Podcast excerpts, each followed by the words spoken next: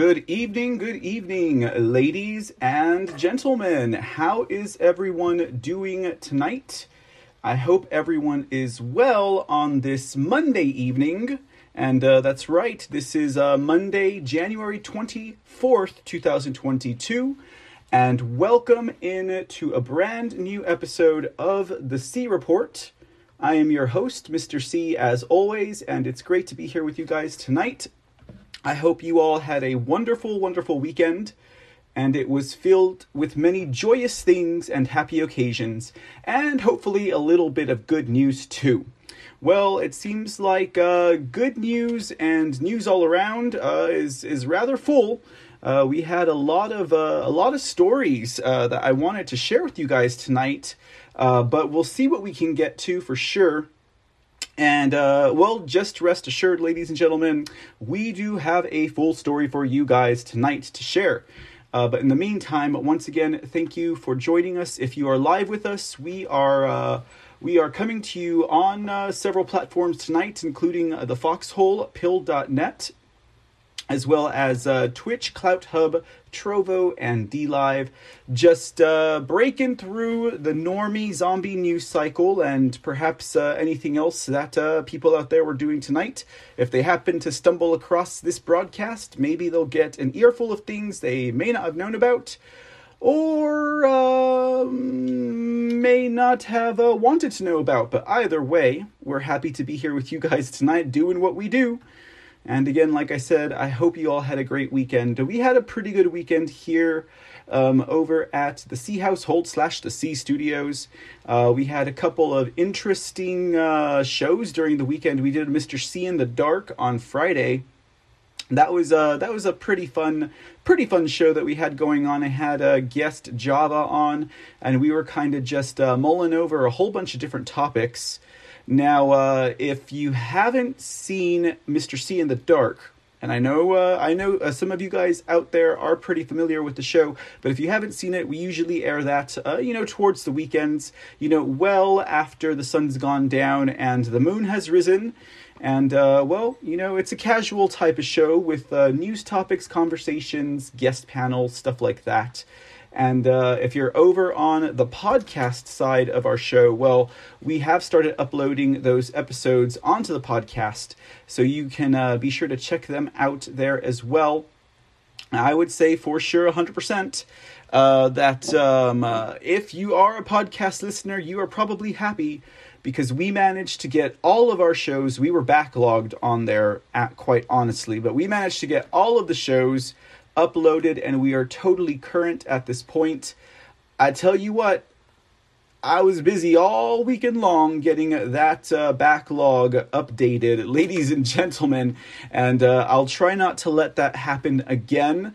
Um, you know, it's uh, it's a lot of work for a one man band, but uh, I'm not complaining. You know, I usually work better alone, but hey, I love a team too. But either way, guys, uh, so be sure you check out um, our podcast version of the show if you haven't seen it yet. Uh, we bring to you all of the uh, news, events, current affairs uh, that we uh, go through here at the C Report, but in podcast format. So, uh, you know, if you can't have your eyeballs glued to a screen, well, your ears will sing with joy for the uh, the information that we bring you and in the way that we do it here at the C Report. We do it like nobody else, but uh, that's just me saying that, of course. Anyways, guys, uh, oh yeah, let me let me put that address out there. That is uh, anchor.fm slash the C Report. If you would like to check that out, ladies and gentlemen, and you can subscribe for free, or you can subscribe on a monthly donation basis. It's up to you, 99 cents $9.99 a month, any amount helps. But of course, ladies and gentlemen, every episode that you listen to supports our broadcast, so we can keep on bringing you the news and current events uh, from the perspective of one crazy Hispanic over here in uh, South Central Texas. That would be me, Mr. C. All right, so we'll get that off the screen tonight. A lot of uh, a lot of different uh, stories, as I mentioned, were kind of coming across the good old desk today. Uh, that I thought about uh, whether or not I was going to share a lot of stories I would like to get to tonight, uh, but we'll probably have to save that for tomorrow's episode. Um, but you know, uh, I think probably one of the things that is most top of the mind is is in regards to uh, COVID 19, the vaccinations, uh, the masks, the restrictions, the mandates, and uh, the general confusion that most of the world must be facing at this point in time when uh, we have uh, countries, you know, like uh, the United Kingdom, who are officially relinquishing their hold on the lockdown that they had of their citizens in regards to COVID 19. And then, of course, over the weekend, we also had uh, basically an international uh, a freedom uh, event, rally, protest uh, in regards to uh, the government and the governing officials, those whom, in most instances, are elected and should be doing the will of their people. You know, we had we had rallies and protests internationally um, about these mandates and how we, as uh, citizens, people of this world, of our own respective com- uh, countries, disagree with the way that this um, planned pandemic has been handled. Uh, so that was very encouraging to see. And I say that because it was encouraging to see the United States of America participate in that type of an event. Now, don't get me wrong, we've had several marches and protests uh, regarding COVID 19 and these radical mandates uh, here in the States. Uh, they've been mostly disjointed, disconnected, severed, discombobulated, uh, but we see them more so in the States where they have those really type of tyrannical, draconian measures. We're talking about like New York, we're talking about like California. Now, admittedly, when I was younger, I always thought the West is the best, right? Well, you know, left coast, eh, we're wrong there, ladies and gentlemen. Maybe not the brightest bunch of kumquats in the group over there on the West Coast or the left coast, as we sometimes like to call them. But it was always encouraging to me to see uh, the citizens and the people in states like California stand up, rise up, and tell them, nope, we ain't to do it, and we're very unhappy for it. Uh, I think we saw I think we saw Californians standing up against uh, fraudulent elections and uh, Governor Newsom, gruesome Newsom, uh, far before we saw them really standing up against like COVID measures and mandates. But uh, even over in New York, ladies and gentlemen, I was like, well, all hope is not lost. Uh, because they definitely were holding um, co- anti mandate uh, rallies and protests in uh, New York uh, at a greater extent than we saw in California. Uh, but it does my heart good to know that our brothers and sisters in both of those states um, are, are actually active and aware and doing something because you know people like me on the third coast down here in texas uh, we think that those guys generally speaking uh, are totally disengaged and have absolutely no idea what the hell's going on or they just don't care because it's it's not fashion week and it's not uh, time for the oscars or the emmys uh, but you know uh, that that judgment, I guess, can be uh, sated upon uh, those states uh, for their own reputations. But uh, having the United States as a whole come together and join the international community, who has already been much more active in protesting against the draconian measures that have come with COVID 19 and these radical mandates. Uh, is very heartening indeed, ladies and gentlemen. Uh, we also uh, had a COVID uh, hearing today, if I'm not mistaken, um, in uh, Washington, D.C., uh, hosted by Senator Ron Johnson of Wisconsin. Uh, so, as you can see, ladies and gentlemen, as you probably know if you are a frequent viewer of this broadcast, uh, the light is really shining down on the um, treachery, we'll call it that, uh, of what um, elected officials in government have done to us at the behest of uh, international organizations who think they know best for what's going on in everybody's day uh, and life, and uh, people are not taking it anymore.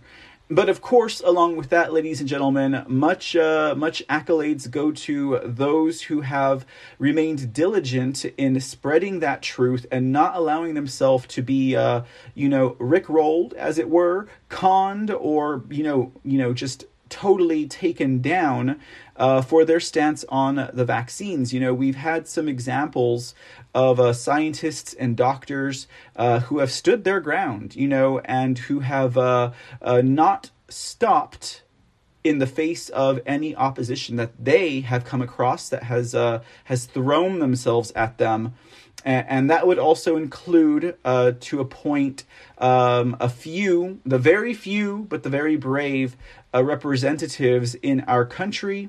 Uh, and by representative, I do mean elected official, not just a representative versus a senator, who stand against uh, those measures and are vocal about it.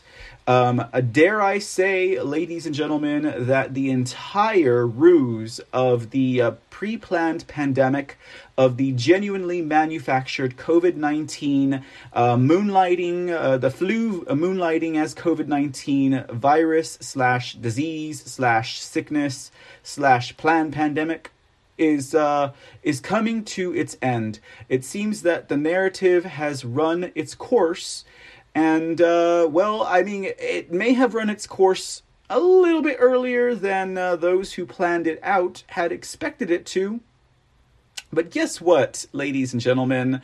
That's what elected officials get, and their uh, propaganda doghounds, the mainstream, lamestream, fake news legacy media, that's what they get when they try and foist a lie and a deception upon an awake public who is waking up more and more every day. And again, many thanks, applauds, and accolades go to those who have not only stood up in the face of that tyrannical deception, but have also chosen not to stay silent and have continued to be vocal in sharing the information and putting their voice, their lives, and everything about them at risk. So, here, here, I'm going to go ahead and give some claps and some uh, applause now because I really do believe that this uh, that this entire ruse is coming to an end.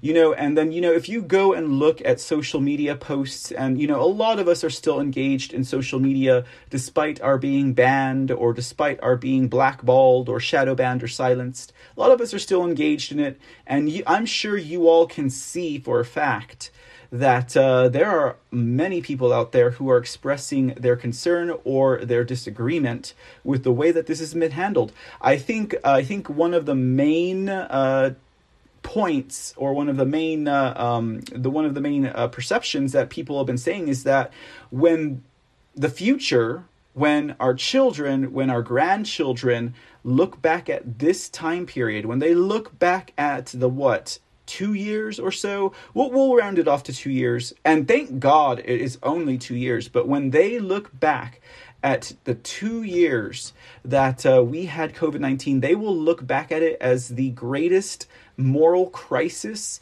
that has ever inflicted this planet. They will look back at it as one of the greatest crimes of humanity that has ever come across our existence, uh, because indeed it affected the world on a uh, a total basis, and it infected the world in a way that uh, changed everyone's lives, and it truly allowed we, the people of the planet Earth, to see the uh, mechanisms and the way that things are being run and handled, and it also kind of exposed who the handlers were and maybe they're not the handlers at the top of the pyramid, but they are most definitely the handlers that most uh, normal people, uh, most people who are not as uh, cognizant of uh, of the of uh, the way the world runs in regards to government and the media and all that stuff. It it showed them how the machine really grinds its gears into us, and uh, kind of let them know that uh, things are not exactly the way that they seem, and uh, perhaps it's time to pay attention, right?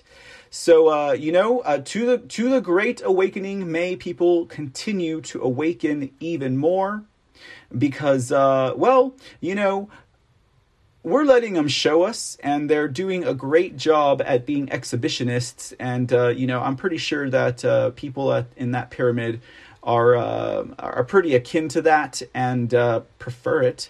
Uh, but uh, you, that is just the way it is, ladies and gentlemen, and that's the way it will be. And this path will continue forward, I would say. I think the only question we have to ask now, and particularly on the shores of America, because uh, we know that these uh, that these powers that be, uh, they they tend to have uh, festered and grown on our shores and and really operate out of this country. Uh, creating uh, creating these once great United States of America into into a uh, predator that has inflicted its own infection upon the rest of the world. Now, admittedly, uh, this uh, this uh, this growth or this this cancer uh, did not originate in these United States of America, but most definitely, this country has been used as a vessel for those evil beings whose intent is malignant and has uh, chosen to uh, operate here um, and use us as their arm to shackle and bring down the rest of the world. Indeed, the spotlight's on America. And uh, that is one thing to say in regards to our country. Uh, that uh, it's important that the people here really uh, stand up and show up uh, in this uh, in this fight against those individuals that have been you know perpetuating this for decades, if not centuries um, you know, uh, the time has come, ladies and gentlemen, and uh, we really have to be that representation. We really have to be that example, as we still have on paper more rights than most of the country. Um, otherwise, we would have gone the way of Australia a long time ago, and the world would have been lost to us all. So, yeah, you know, uh, COVID 19, guys, what is next is the question I think that most people are wondering, at least on these shores because uh, all of the narratives that uh, we see expanding outward into the rest of the world, a lot of them originate and you know they uh, incubate here in the states. So uh, for us guys, if you're an international viewer of the show, you know the the the pandemic, this pre-planned uh, deception. Uh, had a lot to do with locking down the country, destroying the economy, stealing elections, installing a fake government, and also uh, picking off uh, anybody who uh, would not follow the uh, selected governing body of uh, of the uh, elite globalists' choice. So, what is next for America? One might wonder. What is next? What is the next game that will be played? What is the next scene to be staged?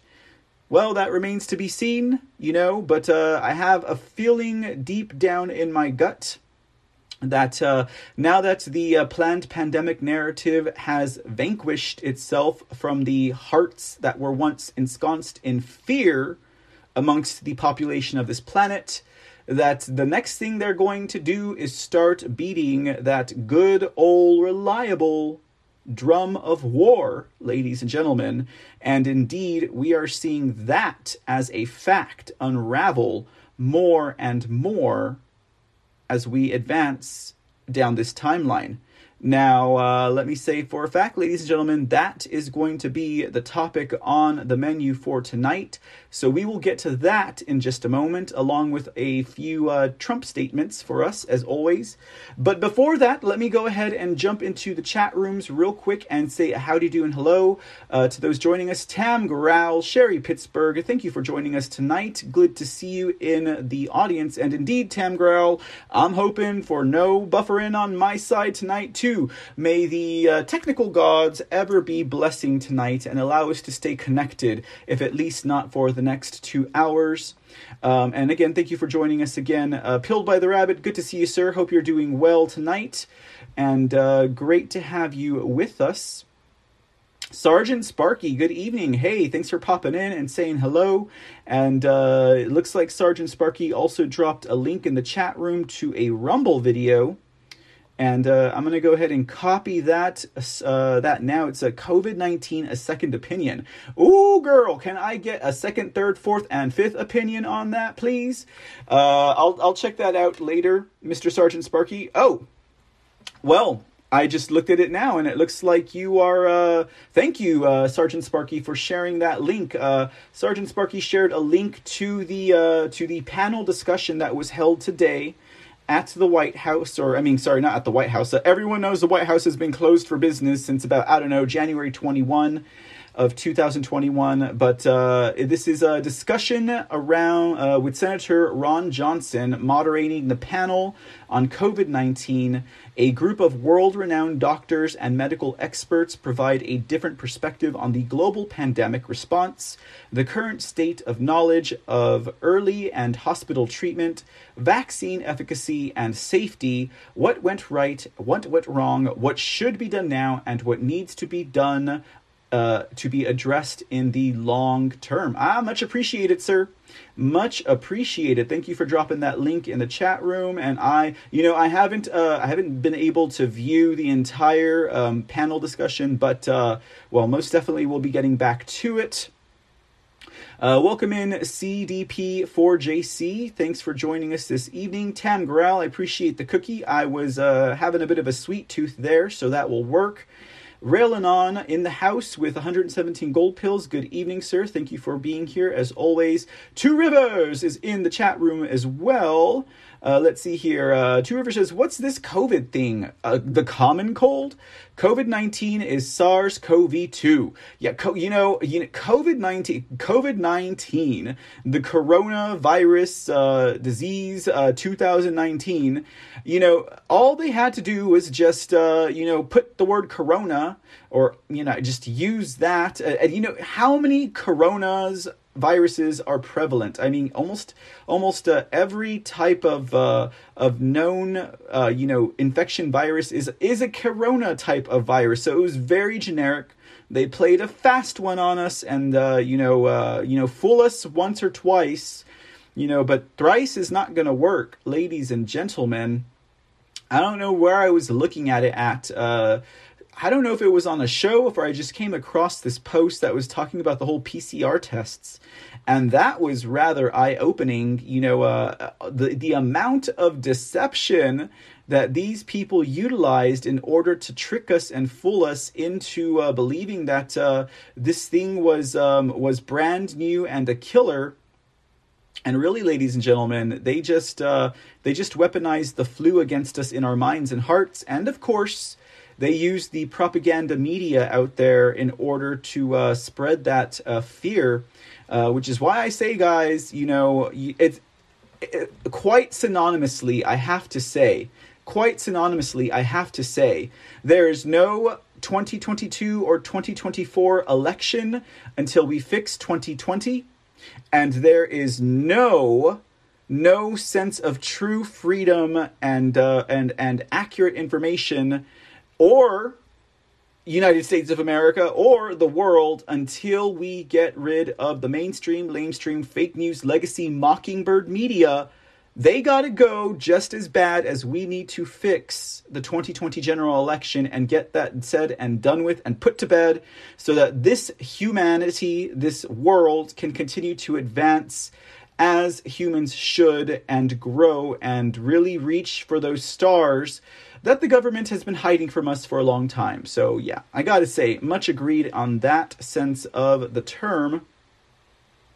Looks like we have Posy for Hope in the house right now. She says New York is red. We had rallies all over the state. You know, Posy for Hope, uh, you know, California, I believe deep down in my heart is red as, you know, the blood that uh, pumps through my veins, although I know it's purple before oxygen hits it.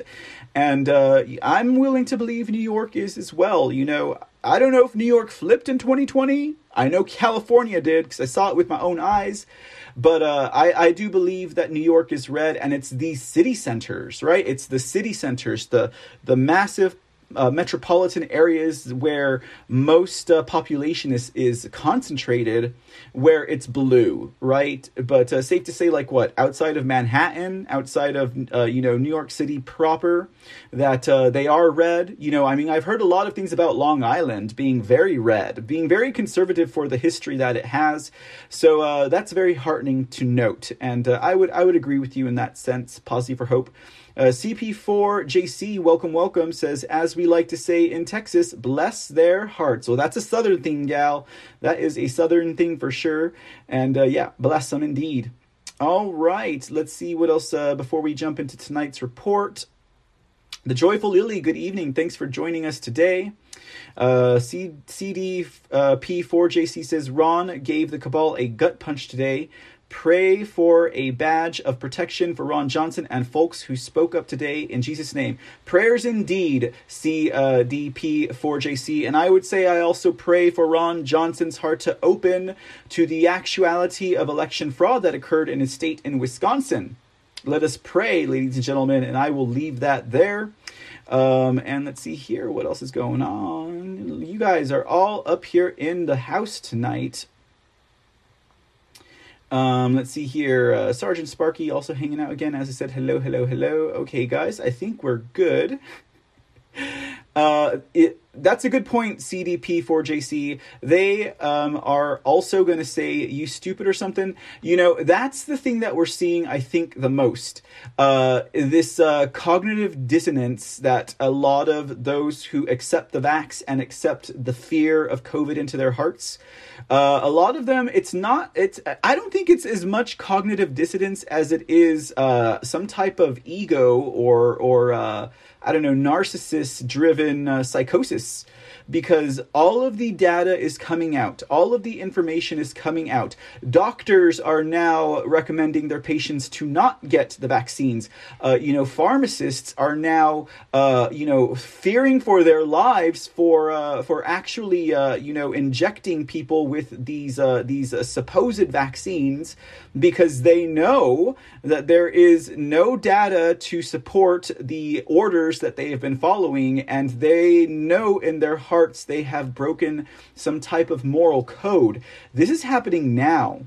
And yet, you still have the vaccinated, you still have the uh, COVID fear mongering, fear mongering zombies who are being relentless in relinquishing the lies that they have fed into. And I really feel that has something to do with some type of ego psychosis. Uh, but they're going to have to get over it, ladies and gentlemen. They're just afraid of the dreaded I told you so, is what it is. But they're going to have to relinquish that fear. They're going to have to release that ego. Uh, because we're not here to criticize and we're not here to wag a finger in their face, even though I know a lot of us uh, will be quite tempted to. Uh, but, uh, you know, we're as concerned about their own safety as we are for them. We're as concerned about uniting this country and the people of this world against the globalist elite cabal or these uh, pig filth, whatever you want to call them. We're as concerned about it. Uh, their lives as we are our own, you know, and so um, because uh, we stand better united than separated or divided, uh, so hopefully, hopefully that light will reach their hearts as well, ladies and gentlemen. Uh, Connie Ketchup, hey, good to see you. Mike Mars, good to see you. Connie Ketchup says, I don't know how you're going to get these big corporations to stop this mess, testing and masks. Well, Connie Ketchup, as I know you are very well aware, um, they're doing it for themselves by exposing themselves to the world. You know, I think more and more exposure and uh, the way that they work, think, and exist is coming to the surface as we move along. As we move along, they are uh, they are doing things that they would normally do. It's just that uh, people are paying attention now, and uh, people have the intellect to uh, put two and two together. And to, I think you know, I think it's safe to say that um, you know, uh, uh, critical reasoning might actually be having a comeback. You know, so you, let them do as they do. Um, will we see a huge event or some type of uh, really uh, i don't know like a, a moment that lets us know that that has ended Maybe. Um, in the case of the pharmaceutical industry, the entire COVID 19 uh, uh, pre planned pandemic, uh, I think, is good enough an example as people wake up that these corporations uh, really had a lot of control in what was going on. And I think the same might be for the mainstream, lamestream, fake news, legacy Mockingbird media, uh, that they are now exposed. Uh, and all we have to do is wait for them to either show us the connections or for some type of information to bring out that connection on a wide scale. I'm talking like global scale, so that people can connect the big business to the big media to the governments of this world. And hopefully, we can uh, get to the top of that pyramid in uh, in that wake, ladies and gentlemen. Sonia JHC, good to see you. Welcome, welcome. Persnick, hey, what's going on, buddy? Welcome into the chat room today. Aurelius Lockus, good to see you, my friend. I hope you are well on your side of the screen as always. Um, and uh, let's see here. Uh, yeah, PCR only gross stuff um, doesn't give accurate readings uh, say this such and yeah two rivers said that you know and in, regards to that two rivers uh, when i was looking at this uh, I kind of expose on the pcr test and the creator of the test who i might add was uh, totally um, anti-fauci and wanted to expose the man uh, for his work in the uh, uh, the uh, spreading of the HIV tests and the drugs that he pushed to uh, kill thousands of Americans back in the 80s uh, and 70s, 70s, 80s. Um, uh, the PCR test, is, as I um, understood his explanation of it, was uh, you know um, a machine that could amplify anything down to the molecular level. And so, if they zeroed in on like I don't know 0.01 of a corona in someone's DNA, it could amplify it to where it looked like it was prevalent and that person was infected. So I was like, "Dang, this is this is some pretty pretty uh, um, e- you know raunchy evil deception, guys. Like they they literally used something to conflate uh, to amplify something that was non-existent, and that's where we get the myth of the uh, of the um, a a asymptomatic COVID carrier if you are an asymptomatic COVID carrier, you don't have COVID or corona. You don't have it. I mean, you might have a coronavirus in you, like one mo- one molecule molecular piece of it, but you are not sick. You are not infected, and that is the uh, that is the hoax that the government or whomever, the CDC, whoever you want to call it, has used in order to amplify this planned pandemic. And it is quite astonishing, and that truth is out there. We, ladies and gentlemen, need to amplify and share that knowledge um, so that this way we can end this sooner than it already is. It's already ending sooner than it was supposed to, ladies and gentlemen. It is already ending sooner than it was supposed to. And uh, I think we can be grateful for that. We just got to make sure that we don't stop, we don't let up, and we don't relent in the face of that knowledge and that lie that is dueling it out right now in the hearts and minds of uh, many people and the world. Um, let's see here. All right, I think we're good on. Uh, hey, it's Bruce. Ba- What's up, Bruce Banner? Welcome into the show today. Thank you for gifting the shades, and good to see you in uh, the the audience, buddy. Uh, thanks for being with us.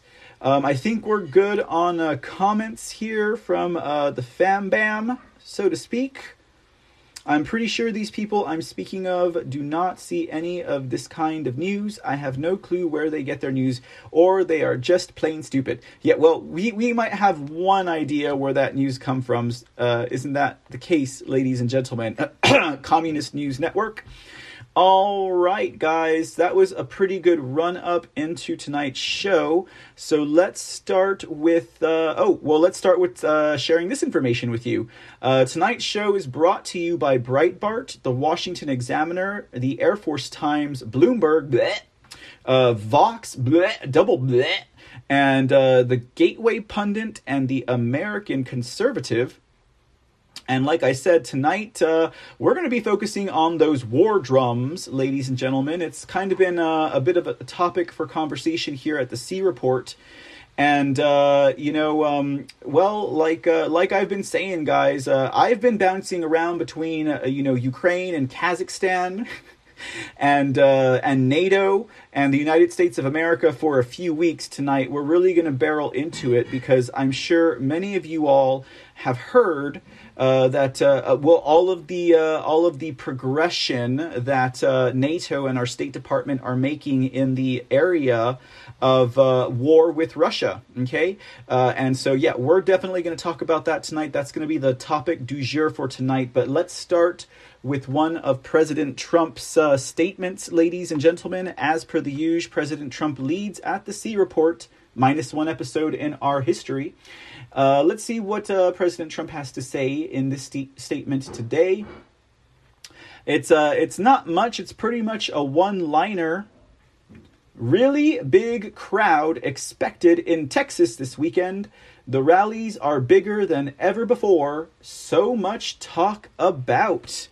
Ah, President Trump. Oh, yes, making reference to the rally coming up this weekend. Now, you can bet for sure, ladies and gentlemen, we will be uh, hosting a live stream watch party here at Mr. C TV and the Mr. C channel. And that'll be uh, this Saturday, January 29th. Uh, and you all are welcome to join us. Uh, I unfortunately will not be present at this rally, and uh, I do hold true into my heart that uh, this not this will not be the last time we see President Trump in the Lone Star State, and so I'm hoping to make the next one um, if I'm able to. But uh, yes, so he'll be with us in Conroe, Texas on this Saturday. Uh, for those of you who are interested or may have the chance to get there, uh, it will be held at Montgomery County Fairgrounds, address 9333 Airport Road, Conroe, Texas. And uh, doors will be opening at 2 p.m. that afternoon. And of course, uh, President 45, Donald J. Trump, will be taking the stage at 7 p.m. And uh, we'll see how that goes, ladies and gentlemen. Uh, will he be on time? Will he give an extended speech? Well, that remains to be seen. Uh, you know, I did have a thought cross my mind, I might say, uh, before we jump into the next Trump statement that will segue us into the rest of the show and that was in regards to uh, what happened during the Arizona uh, rally that happened about a week ago or so, two weeks, you know, next week, um, and, and, that that had to deal with you know the entire uh, the entire. Um, interest in whether or not we had the actual President Trump on stage, or if it was, you know, a body double or something like that. Uh, you know, I don't spill into that topic too much on the C report, but I thought about, um, I thought about, uh, you know, if that were a body double on the stage for President Trump, and we also had, um, we also had a false flag, allegedly, happening in Texas at the same time. Uh, my mind, working the way it does, was trying to connect all of these dots. Like, why would, uh, you know, they choose to have a false flag on this day in Arizona when President Trump has been having rallies, you know, all throughout 2021 if the reason for that false flag was to keep people from paying attention to President Trump's rally in Arizona? That was the main stump in the road that kept on, uh, you know, blocking my path. And then I thought, well, perhaps it is because they were expecting President Trump to say something uh, that they did not want people to hear and had to distract him. That very well could be the reason, because after all, a lot of us were hoping that perhaps President Trump would, uh, I don't know, announce his run for presidency. And that is a subterfuge because we all know uh, perhaps we were hoping uh, he would announce something much more important than that. But, um, you know, with this false flag happening in Texas, and uh, the reason why I would deem it a false flag is because, of course, you know, why would uh, someone who is unrelated to a terrorist that is being held in Dallas, Texas, right? Why would someone who's unrelated claim to be their brother and then cl- and then go into a synagogue, which was supposedly uh, not an anti-Semitic move, uh, and hold hostage all of these people uh, when very well anyone who's critically reasoning or had any type of uh, a brain power would know you're not going to get a known terrorist convicted released from a prison on the basis of a hostage situation. It was a no win situation for this man to begin with. Then the FBI acts in a very uh, unprotocol way, did not follow their standard operating procedures. There were no hostages held when they killed that man, or I don't know if he killed himself, but they went in and they had their flashbangs, their grenades, their guns, and everything totally not protocol for a hostage situation. If there are no hostages, you do not shoot to kill. And would it not have benefited us more if we had actually apprehended this man and had been able to question him and find out exactly what was going on? Or was that in fact a ruse? Was that in fact deception and something else going on? Because it seems that even through this hostage situation and he making a phone call to New York, the people on New York said that they were on their way down. So uh, I'm just going to put this out here and out there now on the table. And this is not to create or project a possible future, but rather just to be concerned and uh, also, you know, in the hopes that prayers may go up as always. Um, hopefully, there's nothing of the type planned here in Texas, ladies and gentlemen. If we have people from New York telling the terrorist in the synagogue that they are coming down, hopefully there's not some type of uh, threat at the Texas rally coming up this Saturday. So that is all I'm going to say on that front. But if we had a body double standing in for Trump on Saturday last in Arizona, possibly there was a threat that they had assessed or had been uh, informed about. I'm always standing aware of these types of things, ladies and gentlemen, and I don't think I'm being paranoid, and I don't think I'm stepping out of bounds to say. Uh, but let us pray for the safety of uh, everyone at the rally on this coming Saturday, as well for our president and those who are representing the America First movement to save our country and restore our republic. I've said my piece. Amen. Now let's get on to the next Trump statement. And uh, thank you for gifting uh, the uh, cookie over there, Mr. Sean Joe. Much appreciated, sir. All right, the next statement from President Trump. What do we got here, ladies and gentlemen? What do we have here? What's happening with Russia and Ukraine would never happen under the Trump administration not even a possibility. Indeed, ladies and gentlemen, not even a possibility.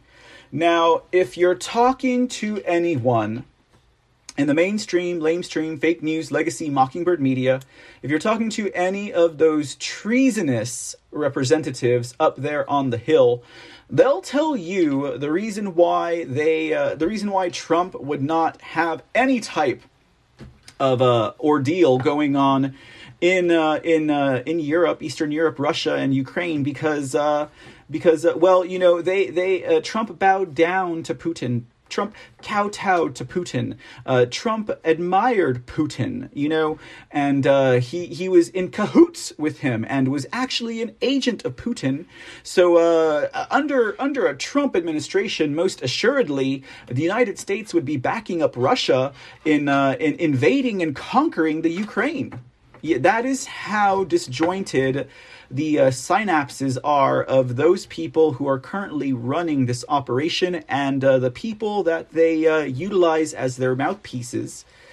Um, because indeed, you know, uh, this, what is going on in Ukraine and Russia and NATO, I might add, uh, is, is all is all part of some plan, in my opinion, uh, to be the next big thing, the next big dish that the globalist elite are going to serve.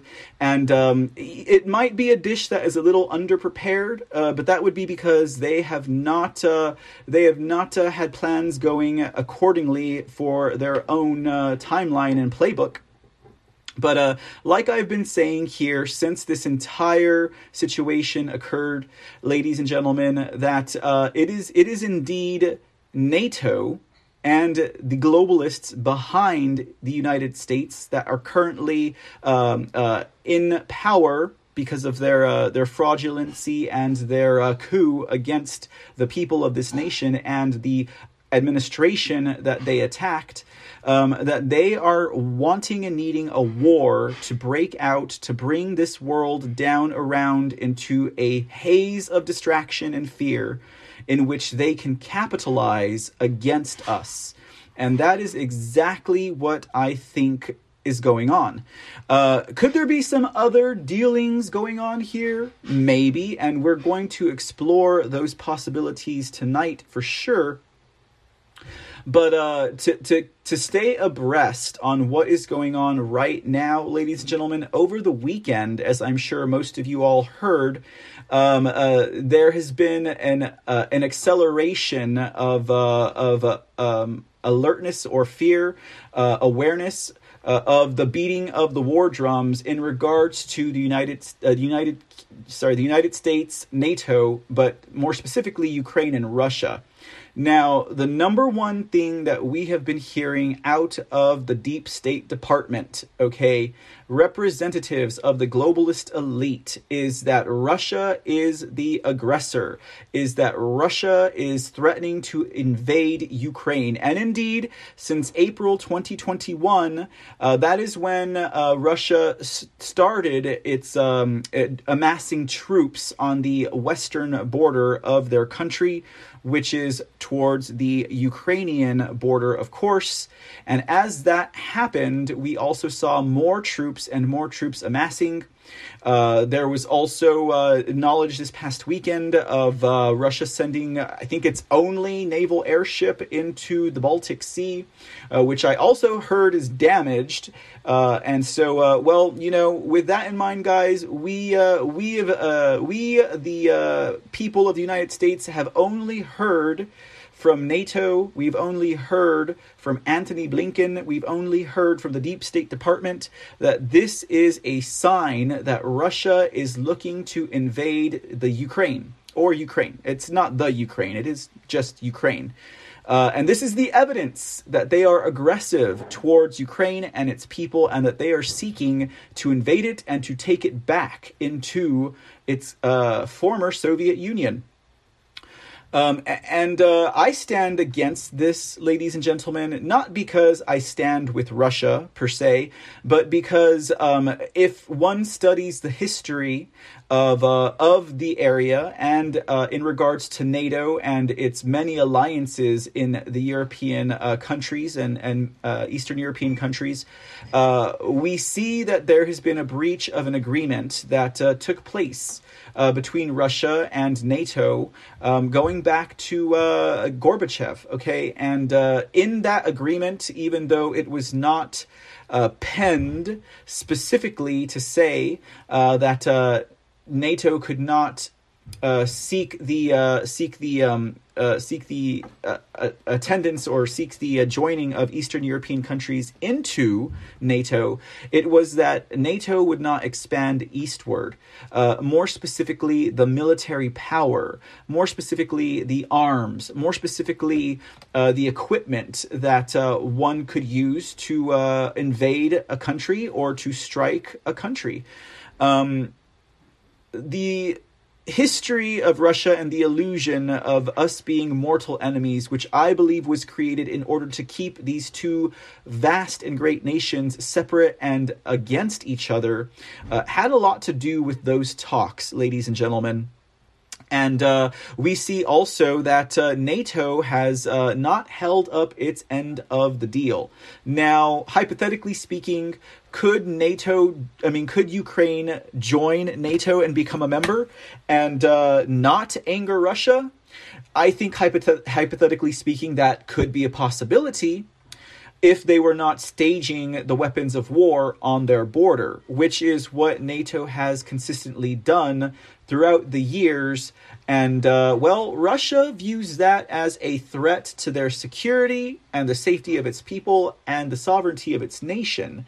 Um, a look back at Russia, you know, uh, and it, take example war, World War II, uh, where we had you know uh, much of Ukraine joining Nazi Germany and you know and being a part of that battle and then we have the invasion of Russia by the Nazis.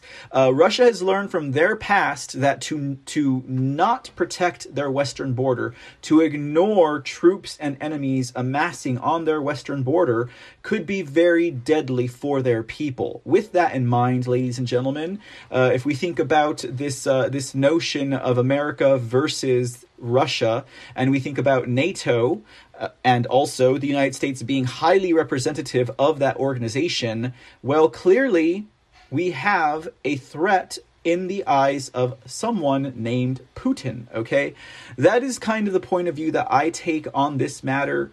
Um, as I see it, NATO has lied about their eastward expansion, and Russia is only seeking to uh, protect their country against um, against nations who have actively called them the enemy, the aggressor, and the wrongdoer. And the evil ones who have no soul, right? Like Biden said uh, when he looked into the eyes of Putin, he had no soul. So uh, that is the point of view that I take, you know. Um, and uh, well, the Deep State Department, incidentally, uh, claims that point of view to be Russian disinformation, ladies and gentlemen, but more on that later. Let's catch up with what has been going on this weekend in regards to NATO and the United States of America um, escalating their aggression towards Russia, and I might add also escalating their uh, their rhetoric and their propaganda about what is going on in that area of the world. Now, uh, Breitbart reported that the United States on Friday announced a large scale NATO naval exercise in the Mediterranean Sea beginning on today, Monday. And with the participation of aircraft carrier the USS Harry Truman, tensions flare with Russia, and uh, they are going to hold maritime maneuvers while this is occurring. So, NATO and the United States have decided to run maritime exercises and drills in the Mediterranean Sea at the same time that they are escalating their rhetoric against Russia. Um, this just doesn't sit right with I'm sure many people out there, ladies and gentlemen, because uh, what is our government most famous for doing during times of uh, terrorism or times of attack on our soil? They are quite historically prone to be running drills at the same time that something happens that is uh, uh egregious and terrible in this country. And uh, it is not a good thing at all, ladies and gentlemen. I think it's more of a symptom of their intention. Uh, WC Cranop, thank you for uh, gifting the phone, sir. Welcome into the chat. He says, Mr. C, have all the ver. Okay, I gotcha. All right, that's not. Thank you, WC Cranop. That doesn't help move the narrative forward, but I appreciate the comment. I'll get with you later on on that. Uh, now, getting back to what Breitbart reported, they said that um, According to a, a, Pentagon spokesman by the name of John Kirby, he said the Neptune Strike 2020, the next Neptune Strike 22. Now, the Neptune Strike 22 is the name of this exercise that they will be uh, performing in the Mediterranean. He says Neptune Strike 22 is going to run through February 4th and it's designed to demonstrate NATO's ability to integrate the high end maritime strike capabilities of an aircraft carrier group to support the, defer- the deterrence and defense of the alliance. Kirby said preparations for the exercise had begun in 2020 and that it had nothing to do with the fears that Russia could invade Ukraine, on whose borders Moscow has amassed tens of thousands of troops.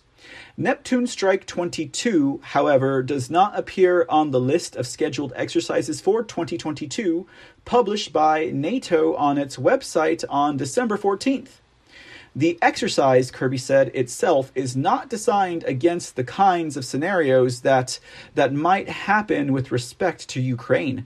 It's really it really is a NATO maritime exercise test. Uh, he has he has to three times reassure the public that it really is a NATO maritime exercise f- to test a wide range of maritime capabilities that we want to make sure we continue to improve. I don't think that we can take a lot of uh, assurance on their part that when they say that these maritime exercises are being set up just to test out their capabilities, that they're actually telling the truth. Oh, sorry, I forgot to switch my little clicker over. But yes, Russia NATO war, ladies and gentlemen, that is what we're talking about here.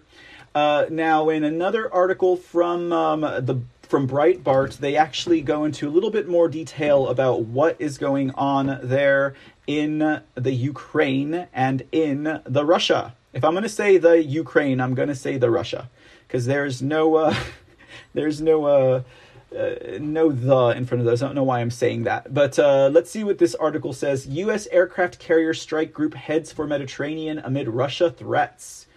Okay, so like I said, the USS Harry S. Truman aircraft carrier strike group is heading for the Mediterranean. Uh, well, it should be there by now, I guess. It talks a little bit about it. The nuclear powered Nimitz class warship and her 5,000 strong crew will take part in NATO exercises called Neptune Strike 22. Naval Striking and Support Forces NATO uh, led by Sixth Fleet Commander Vice Admiral Gene Black, is overseeing the joint international deployment. The exercises are set to begin Monday and run through February 4th and will demonstrate NATO's ability to integrate the high end maritime strike capabilities of an aircraft carrier strike group to support the deterrence and defense of the alliance. Uh, John Kirby added that the strike group, along with several other NATO allies that he did not name, will participate in coordinated maritime maneuvers, anti submarine warfare training, and long range strike training. There are a couple of photos there. Uh, see, Kirby insisted the war games had been long planned since 2020 and were not in response to the recent Russian military aggression near the Ukrainian border, though the drills are not listed on NATO's website among exercises slated for this year. The announcement came a day after Russia announced its own all out naval exercises with more than 140 warships and about 10,000 soldiers taking part in the January and February in maneuvers that will take place in the Atlantic, the Arctic, the Pacific, and the Mediterranean. The US and Western allies have watched as the uh, steady rise of Russian troop numbers near the border grew to a peak of an estimated 100,000 uh, on the Mas- Moscow Ukraine border, or uh, sorry, Russia Ukraine border, pardon me. Okay. Uh, Kirby acknowledged tensions with Russia had sparked discussions among the Allies on the holding of exercises, although Russian naval capabilities are still a largely unknown quantity. Okay, so that is what is going on, guys. Uh, the article concludes the strike group includes five U.S. ships the cruiser USS San Jacinto, uh, and the guided missile destroyers USS Cole, USS Bainbridge, USS Gravely, and USS Jason Dunham. The carrier was to join the area of operations of the Central Command, but U.S. Defense Secretary Darth Lloyd Austin decided at the end of December to keep near the Mediterranean to reassure Europeans amid tensions with Russia. Or to be aggressive towards Russia. I guess you could look at it either way, right? Any further engagement beyond regional exercises is subject to debate. As Breitbart News reported, Americans largely do not support intervening military in the ongoing conflict between Russia and Ukraine and prefer diplomatic pressure or weapon support. We don't even support, well, I don't even support that. That is for a fact. So as you can see here, guys, uh, we are going, we're, it's, like you know, it's like we're, we're, it's like we are dressed like a thief or we're dressed like i don't know some kind of uh, intruder and we're standing outside the door and they look out the window and uh, they they see us there and we tell them oh we're, we're not gonna you know break into your house tonight. And they're like oh okay and they just go back to sleep. You know like it makes it they're in the backyard of russia okay? They're sending warships and uh, what 5000 plus 110000 you know troops over there uh, you know, it, it, I would if I were if I were in Russia's shoes, I would really feel like uh, something's going on here, guys. That's the way that I would be looking at this right now. Uh, if I were in Russia's shoes, uh, but you know, they didn't. Uh, they did not list here uh who all was going to be involved in it. Uh, but you know, keep in mind, guys, that on top of this exercise that they are um, going to be performing today through February in in uh, in that area of the world, we also have what eighty five hundred troops here in in the U.S. who are now on alert. Okay, uh, that is another acceleration of of this rhetoric and this uh, aggression that NATO is taking against Russia. Um, and uh, and for all intents and purposes, a lot of people in this country do not agree with what is going on right now. Now, that is not, of course, the only other sign uh, of war that uh, has been uh, alerted to those who are paying attention, along with these naval exercises, along with this uh, war drum beating of NATO and the Deep State Department and Antony Blinken, along with putting on a large number of troops on alert. Uh, we also have um, um, an evacuation call coming out of the White House, uh, telling telling uh, telling um, um, a diplomats and their family uh, if they are in the Ukraine that they should begin to leave the country as soon as they can. Okay, um, that's classic. We're going to war talk to me if you uh, if you were to ask my opinion, and it's definitely a symptom of things to come. Let's take a look at this article from the Washington Examiner. Uh, it says here uh, departure of U.S. diplomats from Kiev is the latest signal war in Ukraine could be imminent. I would be thinking the same thing too if I were uh, uh in the armed forces or if I were in the Ukraine. Uh, now it says here uh, an abundance of caution. In a rare Sunday night conference call for reporters, the Deep State Department announced it is ordering the families of U.S. government employees at the embassy in Kiev to leave immediately and telling non emergency embassy employees their departure is authorized on a voluntary basis. Other American citizens in Ukraine are also being urged to consider leaving as well. Uh, these decisions were made out of an abundance of caution due to continued Russian efforts, again, Russian efforts, to destabilize the country and undermine the security of Ukrainian citizens and others visiting or residing in Ukraine, a senior State Department official said last night. Do we believe a Russian invasion is imminent? As President Biden has said, military action uh, by Russia could be could come at any time. The United States government will not be in a position to evacuate U.S. citizens in such a contingency, so U.S. citizens currently present, present in Ukraine should plan accordingly, including by availing themselves of commercial options should they choose to leave the country. While Ukraine is under a level 4 travel advisory urging Americans not to travel to the country because of COVID risks and now the threat of Russian invasion, the U.S. Embassy in Kiev continues to operate, and U.S. Chargé d'Affaires uh, Kristina uh, Kvien remains in Ukraine. Okay, so apparently more ammo has also arrived in Ukraine. Uh, so well, well, we know that they're sending. Uh, they got a new ammo payload. I think uh, today or yesterday. It goes on here. In the briefing, officials said the U.S. was rushing new lethal defensive secretary security assistance to Ukraine, including what they said was ammunition for the frontline defenders. Uh, the first of several shipments for Ukrainian armed forces, totaling $200 million, arrived in Kiev on January 22nd, so uh, on Saturday and uh, more will arrive in weeks to come, one official said. With this new authorization, the United States has committed more than $650 million of taxpayer money um, to the security assistance to Ukraine in the past year and more than $2.7 billion in taxpayer money in total U.S. security assistance to Ukraine since 2014. Um, let's see here. The U.S. should be moving heaven and earth to arm Ukraine.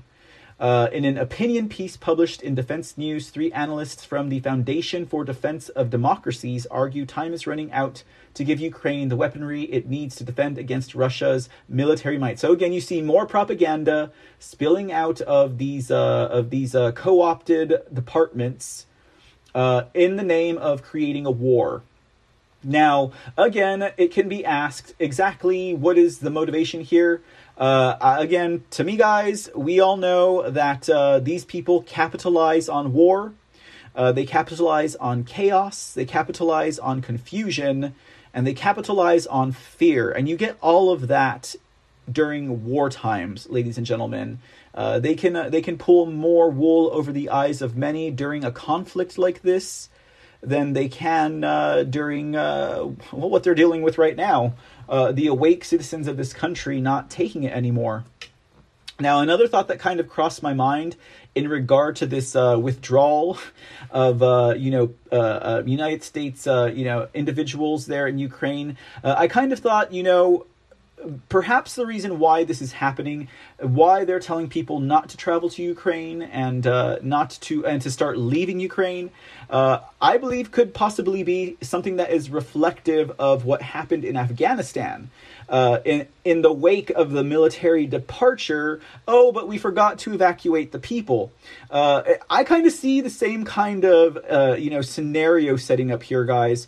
Um, the United States government, under the supposed le- leadership of an illegitimate president, okay, they were not able to secure and safely remove Americans from Afghanistan. Why were they not able to do that? Why could our government, why could this country, who does not leave anyone behind, not, not complete a mission as saving the lives of Americans before a withdrawal or period. I mean, this is a question that will boggle the minds of, you know, deep state philosophers and uh, geopolitical, uh, you know, academics for years to come. But we might know the answer to that, and that's because they don't have the capability, and that's because they are an illegitimate government, and they don't have anything to back up the maneuvers that they are making on the world stage.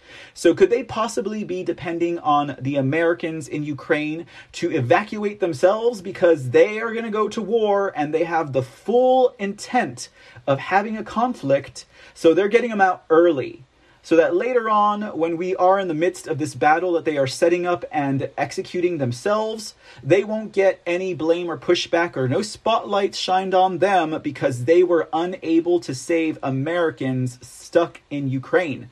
They are getting ahead of the bombs dropping. They're getting ahead of that first bullet, uh, you know, flying through the airspace so that this way there will be fewer Americans in Ukraine when this war begins. Should it begin, ladies and gentlemen, because at this point anything could happen. I have not been able to think in my mind of what kind of scenario would prevent this from happening at the same time exposing these globalists behind NATO and this war. Um, but uh, I think that's something that's a, quite a possibility to consider. They are getting they are getting ahead um, um, a head start on this evacuation before the war actually begins because they have the full intention of going to war. They have the full intention of conflict. And that's just something that I surmise myself. Nothing you have to take to the bank or uh, pay attention to. But uh, I think that is a, uh, think that is a, a justly uh, a, a justified notion on my part. Uh, so another question here, guys: If we have the United States and NATO ready to go to war, I mean, you know, it's not just going to be the United States of America, even though we are the ones who are beating that war drum louder than anyone else. Okay. Um, what is the response from the international community, the other members of NATO? Uh, are they going to join in this conflict? Are they going to be part of this fight? You know, what what are they going to say about this? Let's take a brief look at this article from the Air Force Times. Now, uh, this article here says NATO sends ships, jets east. Ireland rejects Russia drills over Ukraine threat. So uh, yeah, Russia's actually holding an exercise um, in off the coast of Ireland. Now they're not in any type of invading space, but according to an article I read, they are within their economic space in the ocean. You know, so I guess if if that makes any sense to anyone, but. Uh, Let's skip down to here. Um, let's see here. It says, uh, and let me expand that article for you guys as well. It says uh, the U.S. military organization NATO said that it is beefing up its deterrence presence in the Baltic Sea area. Denmark is sending a frigate and deploying F 16 warplanes to Lithuania. Spain will also send warships and could send fighter jets to Bulgaria, and France stands ready to send troops to Bulgaria. So you'll notice right here, and then uh, we can even look at this uh, previous um, paragraphs. You know, I'm not making things up. NATO said on Monday that it's putting extra forces on standby and sending more ships. Uh, Eastern Europe. Uh, uh, yeah. Okay. So you know. So here, th- this is the premise of this article, right? It's clearly saying that we already have countries deploying ships, and it is in the name of deterrence. It is in the name of this threat that is happening between Ukraine and Russia. Nowhere does it mention in this article, and this is from the Air Force Times, nowhere in this article does it mention uh, Neptune Strike 2022. Nowhere in this article does it mention that they're holding maritime exercises to test the capabilities of their maritime deployment. Doesn't mention that at all. That is just a line that we are getting fed from the Deep State Department at this moment. So keep that in mind. All right. It says uh, Secretary General Jens Stoltenberg said NATO will take all necessary measures to protect and defend all allies. He said, We will always respond to any deterioration of our security environment. So does Putin. Wouldn't you say that? Is that not fair to say? If we would always respond to any deterioration of our security environment, don't you think that other countries would do the same thing?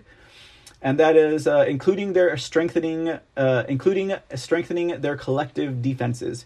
The announcement came as European Union foreign ministers sought to put on a fresh display of resolve in support of Ukraine and paper over concerns about divisions on the best way to confront any Russian aggression. Uh, we are showing unprecedented unity about the situation in Ukraine with the strong coordination with the United States, European Union Foreign Policy Chief Josep Borrell, who is chairing their meeting, told reporters in Brussels. Asked whether the European Union would follow a U.S. move and order the families of European embassy personnel in Ukraine to leave, Borrell said, We are not going to do the same thing. He said he is keen to hear from Secretary of State, Secretary of Deep State, Antony Blinken, about that decision.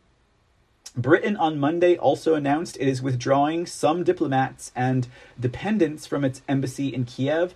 The Foreign Office said the move was in response to the growing threat from Russia. Ukraine's foreign ministry spokesman Oleg Nikolenko said the U.S. decision was a premature step and a sign of excessive caution. He said, the, he said that Russia is sowing panic among Ukrainians and foreigners in order to destabilize Ru- Ukraine. Germany is monitoring developments, but German Foreign Minister Annalena Baerbock stressed that we must not contribute to unsettling the situation further. We need to continue to support the Ukrainian government very clearly and, above all, maintain the stability of the country.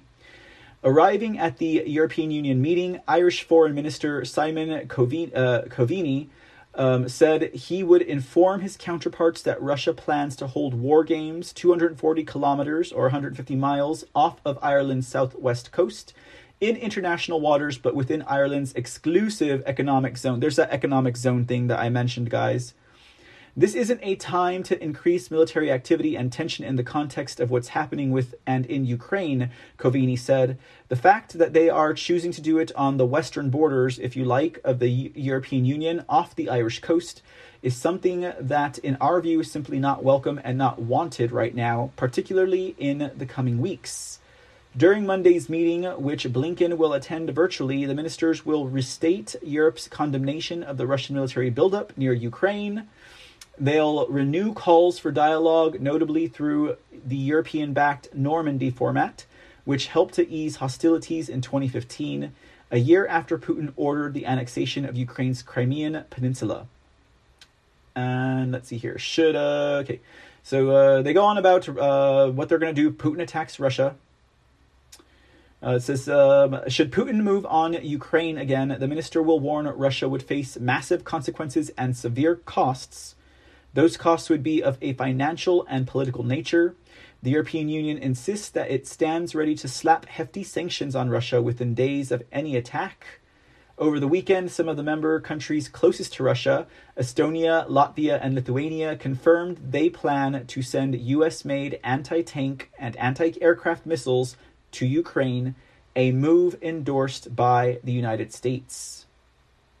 But questions have been raised about just how unified the European, Union is. Diverse political, business, and energy interests have long divided the 27 country bloc in its approach to Moscow. Around 40% of the European Union's natural gas imports come from Russia, much of it via pipelines across Ukraine. Okay, so I think we can stop there. We know for a fact now that that is what's going on, and that is the support that the deep state and NATO can expect to um, to gain in their uh, their aggression and their warmongering against Russia. Okay, so uh, let's go ahead and we'll. I think we can end that there. Yeah, that is pretty much what I had to share in that regard, ladies and gentlemen. So. Uh, clearly uh clearly they're looking to to go to war guys i mean that's just that is just the way that all of this is reading i'm sure all of you guys can see that yourselves particularly with the recall of diplomats and family members guys like uh that that is a big signal right there in my opinion but it's all because russia is continuing to be aggressive you know and there is no fault on nato for continuing to uh, expand east and uh, you know present a form of security threat to Russia. And again, if you are joining this broadcast or picking up the podcast and you're a first time listener, uh, we're not Russian bots here at the C Report. Um, but most definitely, we do recognize uh, the enemies of our enemies uh, and our enemies happen to be the globalist deep state elitists, ladies and gentlemen, who are dis- literally trying to destroy humanity and uh, have their way with uh, this planet. And that is just uh, that is a that is a seat that I will not remove myself from as it has been proven to be uh, the implicit truth through and through. So they have the backing of all of these countries so far. Um, but I think something else that is important to pay attention to are the ones who are not acting and who are not sending military um, military equipment or selling arms to Ukraine in support of them.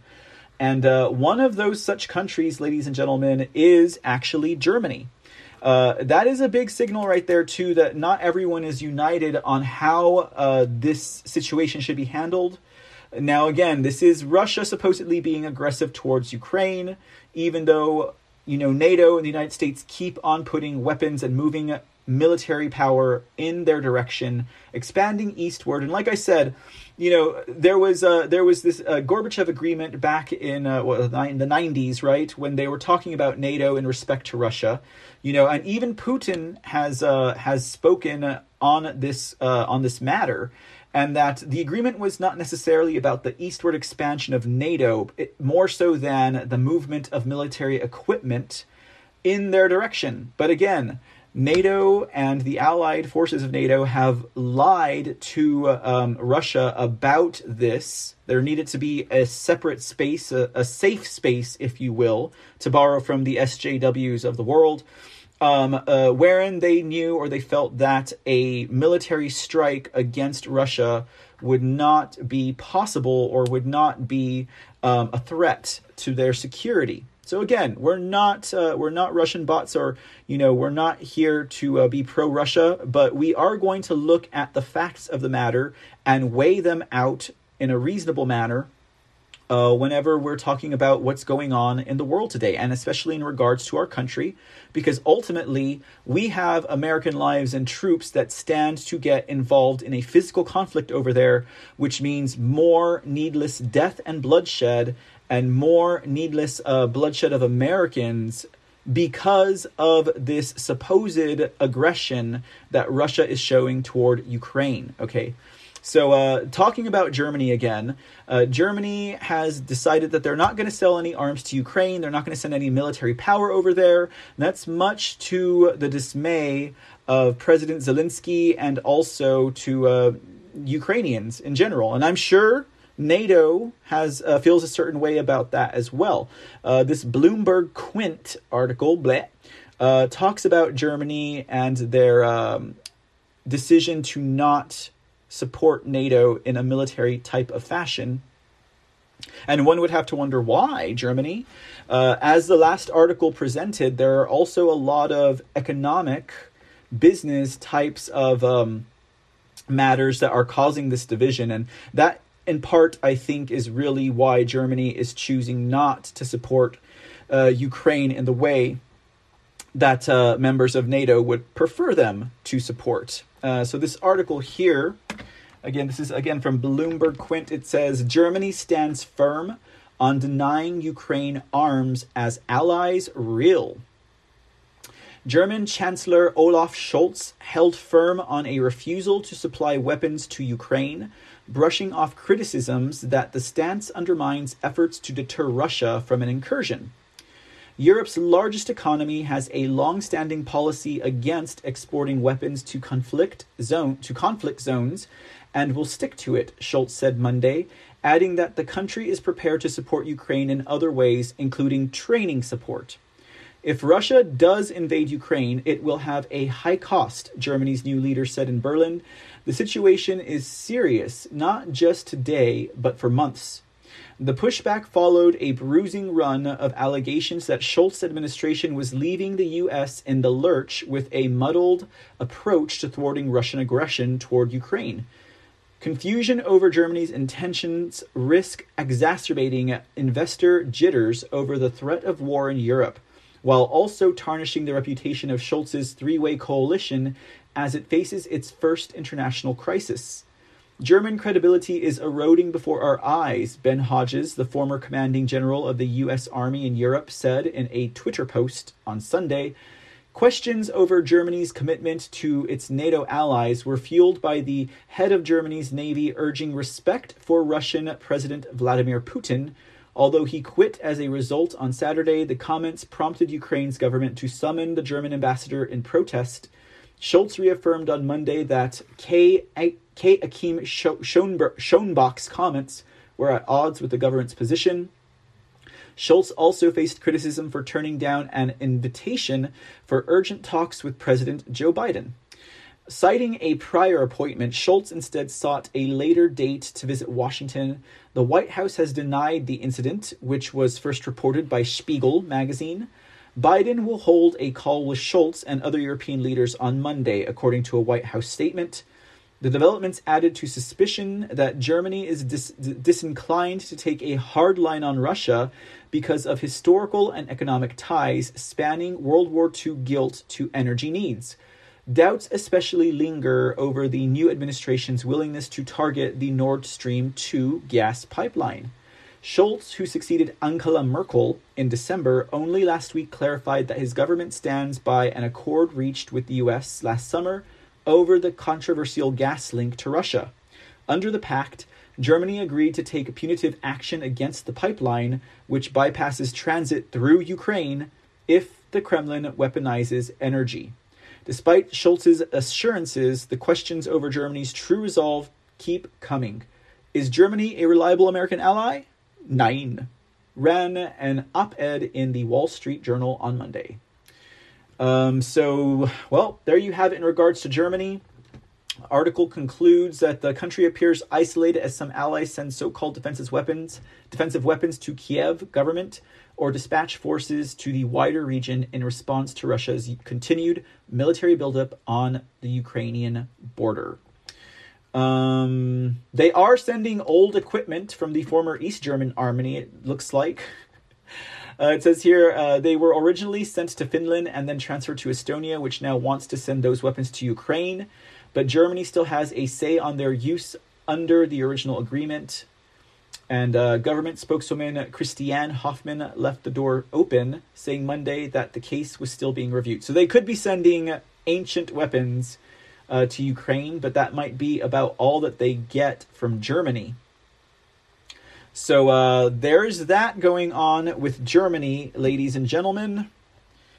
Now, I would think that if you had any member of um, NATO being disinclined or not going along to get along in uh, any military moves that they want to happen over there, that's a clear signal that uh, you might not want to uh, start something, guys.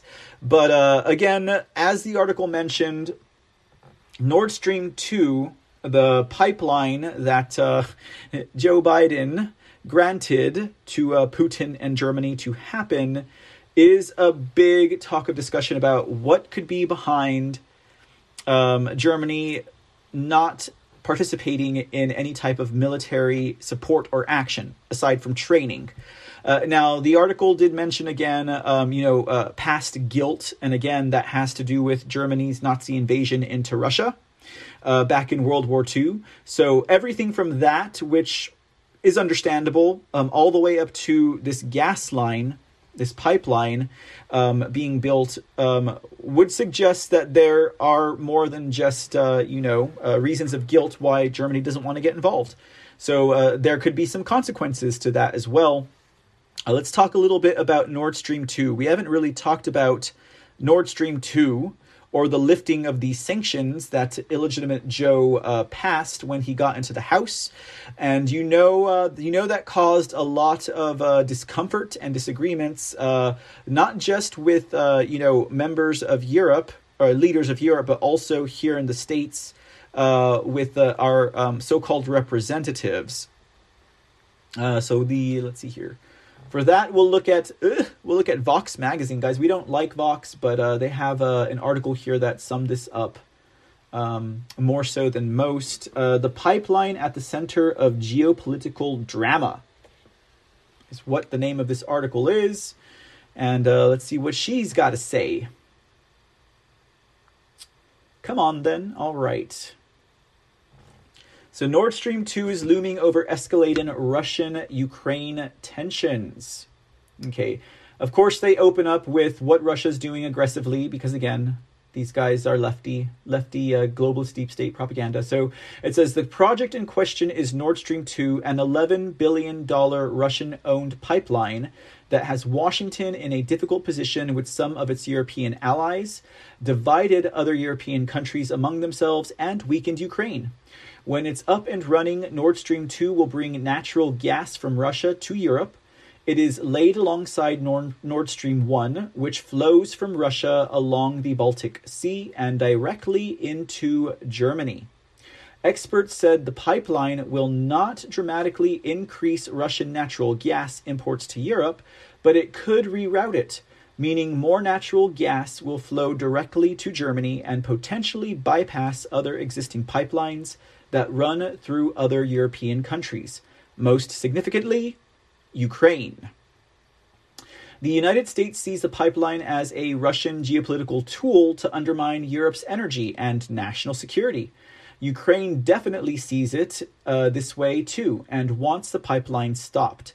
Once Nord Stream 2 is online, Russia will no longer need to pay transit fees to send gas through U- Ukraine, and both Russia and Europe have less need to rely on the pipeline that runs through Ukraine. The thinking is that as long as the remain as long as that remains a critical transit corridor for Russian supplies to get to market, Russia maybe is less likely to interfere or to disrupt that source of transit, said Emily Holland, assistant professor in the Russia Maritime Studies Institute at the U.S. Naval War College. Germany has framed Nord Stream 2 as a commercial project, essential to German industry, and wants to see it operational. Some of Europe agrees, some of Europe doesn't, or doesn't really want to say too much either way.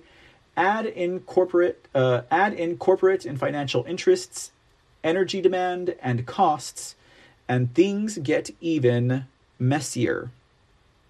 And Russia, in case you haven't figured out, wants all of those things because clearly we know what they want a geopolitical tool to get leverage over Europe and a vulnerable Ukraine and a payout from the pipeline.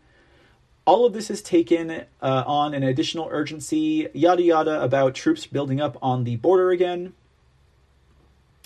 Um, so uh, let's see here. Uh, it says uh, because of that, Nord Stream 2 is increasingly seen as leverage in negotiations with Russia over Ukraine, though there are divisions on exactly how to use it as such. Um, and uh, let's see, that question of just how to use it played out in the Senate Thursday over a failed effort by Senator Ted Cruz to impose sanctions on the pipeline now. All these fractures between transatlantic allies, European nations, and US and European populaces themselves mean Nord Stream 2 has already achieved at least one of Putin's political plans because Vox knows everything about Putin and the way that he thinks. Uh, let me skip down to one other section down here. This actually talks about the history of Nord Stream 1 and how it came into place, and then Nord Stream 2. But we're going to skip down here to this paragraph um, to skip over that uh, little bit of history. Uh, let me see where we uh, Nord Stream 2 became Flashpoint. Uh, come on now. Oh, here we go. How Nord Stream 2 became a flashpoint in Ukraine's future. In May 2021, the Biden administration waived congressional sanctions on the company behind Nord Stream 2. The bipartisan legislation passed in 2019, a move that angered Germany and piled on uh, to strained relations in Trump in the Trump years. Uh, this was part of the administration's larger overture toward Germany to help repair the damage of the Trump years. So Biden allowed Nord Stream 2 to happen, even though, again, he closed down the XL pipeline here in uh, the United States. Uh, so that this way he could get back in Germany's favor because apparently, apparently, Trump really messed up our relations with them. I think they were most definitely afraid of that. And uh, thank you for uh, gifting the cookie over there, BC Smalls. Uh, we are definitely going to touch on that, my friend. Uh, so let's continue. Um, and uh, his comment was, and they say Hunter had nothing to do with this. Well, we'll we'll touch on that in just a bit. That's that's all part of the uh, cocktail for tonight. Now again, uh, Biden's deciding to allow Nord Stream 2 to happen between Russia and Germany and uh, that area of the world was part of the administration's larger overture toward Germany to help repair the damage of the Trump years. But Biden got pushback from Congress, including from Senate Democrats, who saw Biden as acknowledging the U.S. wasn't or couldn't stop the pipeline from moving forward.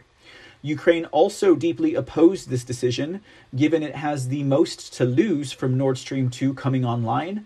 Again, Europe isn't getting more gas from Russia through Nord Stream 2, but it offers another option to move that natural gas. And that means Russia and Europe need Ukraine's pipeline a lot less. Ukraine sees this as a major threat. Russia pays Ukraine approximately $2 billion in transit fees to send gas through its territory. But really, the big thing is that Ukraine sees the pipeline infrastructure as its own insurance policy, both with Russia and Europe. Russia wants to sell its gas to Europe. Europe needs to buy Russian gas. As long as Ukraine is in the mix, it may, at the very least, give Russia pause before sending tens of thousands of troops onto Ukrainian soil and keep Europe a little more invested in its security. Taking Ukraine out of the transit equation further marginalizes Ukraine from an already pretty marginal role in the European consciousness, Balmaceda said. None of this is really a secret, and to be clear, this is exactly the scenario Russia wants. Again, because Vox knows exactly what Russia's thinking. That's why I can view Nord Stream 2 as more of a geopolitical project because it is designed to give the Russians the option to move gas, to move as much gas as they can around Ukraine, said Steven Pifer, non resident senior fellow in the Arms Control and Non Proliferation Initiative at the Brookings Institute. The United States and Germany recognize this. Angela Merkel previously said that gas must keep flowing through Ukraine after Nord Stream 2, and the current Chancellor Olaf Scholz reiterated that position in December. In a July agreement between US and Germany, say they are united in their belief that it is in Ukraine's and Europe's interest for gas transit via Ukraine to continue beyond 2024.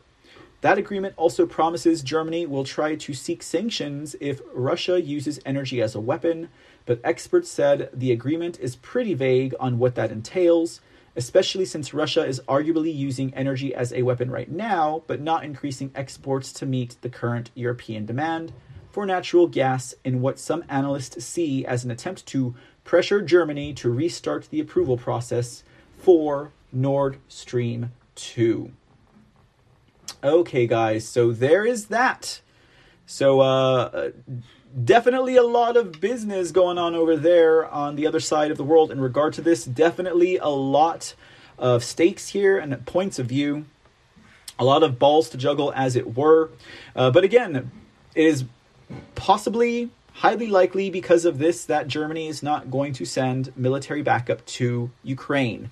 Uh, during this time of um, warmongering, basically, is what it is as I see it.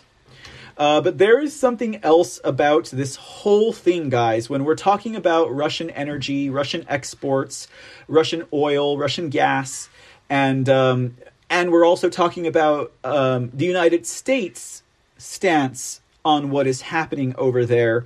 Um, what is one good word? Uh, there are many single words. Don't get me wrong, but what is one good word that would really sum up the deep state and all of their children, they being the left, the progressives, the Democrats, the left leaning liberals, the communist sympathizers, the socialists, and all of that. What is one really good word? And like I said, I know there are many, but I think one really good word that comes to mind is hypocrite. the hypocrisy of it all, ladies and gentlemen, is really what kills me about this because as it turns out, guys, uh, because you know Biden did such a great job at uh, ensuring that we remained energy independent and that we had all the oil reserves that we need. Um, it turns out that Biden has been buying a lot of oil from Russia. So, uh, what is going on, illegitimate joke? Like, you have all of this war beating against Russia. You're claiming they're the aggressor. You open up a pipeline for them, and then you've been buying oil from Russia this whole time, and now you want to go to war with them. This, ladies and gentlemen, is what I'm talking about when I say hypocrite, and there's a shining example right here. Uh, this article's from the Gateway Pundit. Putin's real puppet. After killing the XL pipeline, Biden regime imports oil from Russia at record levels.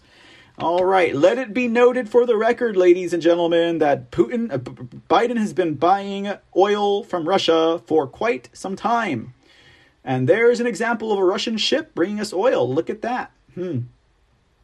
As a result of his insane move to kill the Keystone XL pipeline, Biden is now importing a record amount of oil from Russia. We all knew this would happen. Why would Biden do this? Good question, Gateway Pundit. Good question. Uh, one year since President Joe Biden canceled approval for the Keystone XL pipeline from Canada, and the United States' thirst for oil is as strong as ever and rising. U.S. oil imports from Saudi Arabia and Russia have increased, and gasoline prices are higher than they have been in the last five years. Uh, the Keystone XL pipeline was a missed opportunity to increase North American energy security, lower costs for American consumers, and reduce dependence on foreign energy sources that are hostile to United States interests, says uh, Frank Macchiarola, Senior Vice President with the American Petroleum Institute. Let's see here. Um, let's uh, continue down here if there's any more. Consumption in 2023 is expected to reach 17.2 million barrels per day, higher than before the COVID 19 pre planned pandemic, according to U.S. Energy Information Administration.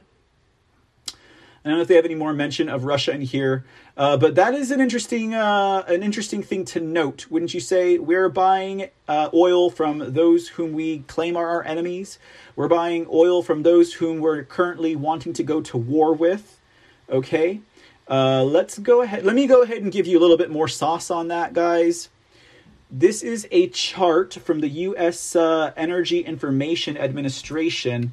Now, this chart shows you uh, the history of America's purchase of oil from Russia. I'm going to expand that for you guys just a little bit. Uh, so here you see, starting in uh, in the in the 90s, mid 90s, uh, down here at the very bottom, uh, starting year is 1996, so I'm willing to bet that puts us around 1991 or 1990. It actually says 1995. It says U.S. imports from Russia of crude oil and petroleum products. Um, so from 1996 to 1995, look how it steadily increased. And then you see it dip here. Still high, but not as high as what? Not as high as what, what year is this? 2010? 2009 2010 25,083 barrels, 1,000 barrels from uh, from Russia to the United States. We see it dip during the Trump administration, and lo and behold, right around I don't know 2020 or so, we see an increase. So uh, we've been uh, we've been we have been a financial backer of Russia and any of their little warmongering exploits for some years now, particularly with an increase of 26,171,000 barrels from Russia to the United States. All while, uh, you know, stripping Americans of their ability to be energy independent and increasing the cost of gas, affecting our bottom line, affecting our wallets, and uh, miserable, mis- miserable. Even people who voted for Biden right now, and I'm sure some of you guys saw that panel, uh, don't think that we're better off than we were more than a year ago since Biden's illegitimate administration took office in uh, um, the White House set. did you guys did you guys ever see that time that he was in the White House set and he's supposedly in the White House and there's a picture of the White House in the window? boy oh boy, have we been duped, America? Have we? Anyways, guys, so that is uh that is just a little bit of sauce on uh that's just a little bit of sauce on what we have going on there as far as our oil purchasing habits from uh, Russia. I, I, am still beside myself on that one, guys, to, to be quite honest with you all. Uh, okay, so pictured here, our next topic of discussion, pictured here, we've got uh, the dynamics between uh, Biden and President Zelensky and uh, President Putin over there in Russia. Now, in regards to this, um, you know, uh, as uh, I, I, apologize, I did do not remember the name. Was oh BC Smalls had mentioned Hunter Biden, okay, uh, or, or and Biden in regards to this entire relationship of things, guys. Now, uh, there was a man by the name of Sam Nunberg um, out of Breitbart. Now, Sam Nunberg seems to think that this situation in uh, in that area of the world that um, Putin invading Russia. I mean, sorry, Putin invading uh, Ukraine, Russia invading Ukraine, might have something to do with Hunter Biden. Hmm, that's an interesting, uh, interesting nugget to chew on. Um, he said Hunter Biden. Okay, well, we all know this, guys. This goes back to uh, uh, Hunter Biden's business dealings and sitting on the board of Burisma Holdings, right? Uh, an energy company in Ukraine. Um, that uh, Poroshenko had a lot to do with. Okay, and this is another reason why, when we're talking about uh, the politics of Ukraine and its corruption, and we talk about Poroshenko coming back into Ukraine. He had, he had been out of the country because the man was one of the most corrupt presidents of that country. He came back under tr- uh, charges of treason and somehow got out of it.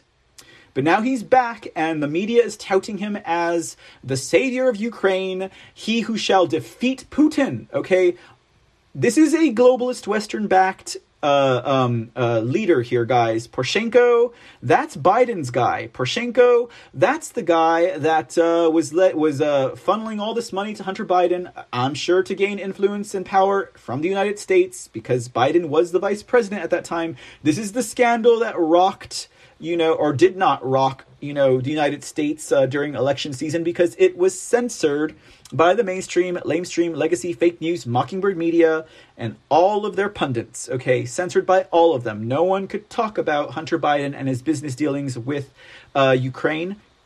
And in fact, neither his business dealings with Russia nor his business dealings with China, which uh, are also becoming a highlight right now in this country. That story's coming out again, guys, and it's coming out with teeth, ladies and gentlemen. Uh, BC Smalls, thank you uh, for. thank you again for gifting the cookie. We're not going to get into talk about the laptops tonight, uh, but we are going to stay on the pulse of Russia and the United States. Uh, so, um, in regards to this thought, this idea, this theory, this notion, uh, Sam Nunberg from Breitbart said uh, Hunter Biden was paid by Burisma $80,000 a month to simply sit on the board.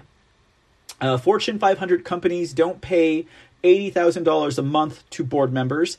They were under an investigation by an investigator who is really someone non corruptible about all of these bribery deals that Burisma was doing. Okay, and that uh, that has to do with that quid pro quo or quid pro Joe phone call uh, that Biden made and uh, and and uh, had that investigator fired, and then Biden's administration, the deep state, elitist um, filth who represent them in our Congress. Projected that quid pro quo onto President Trump in a sham impeachment um, the likes our country has never seen before, and I pray we never experience something like that again.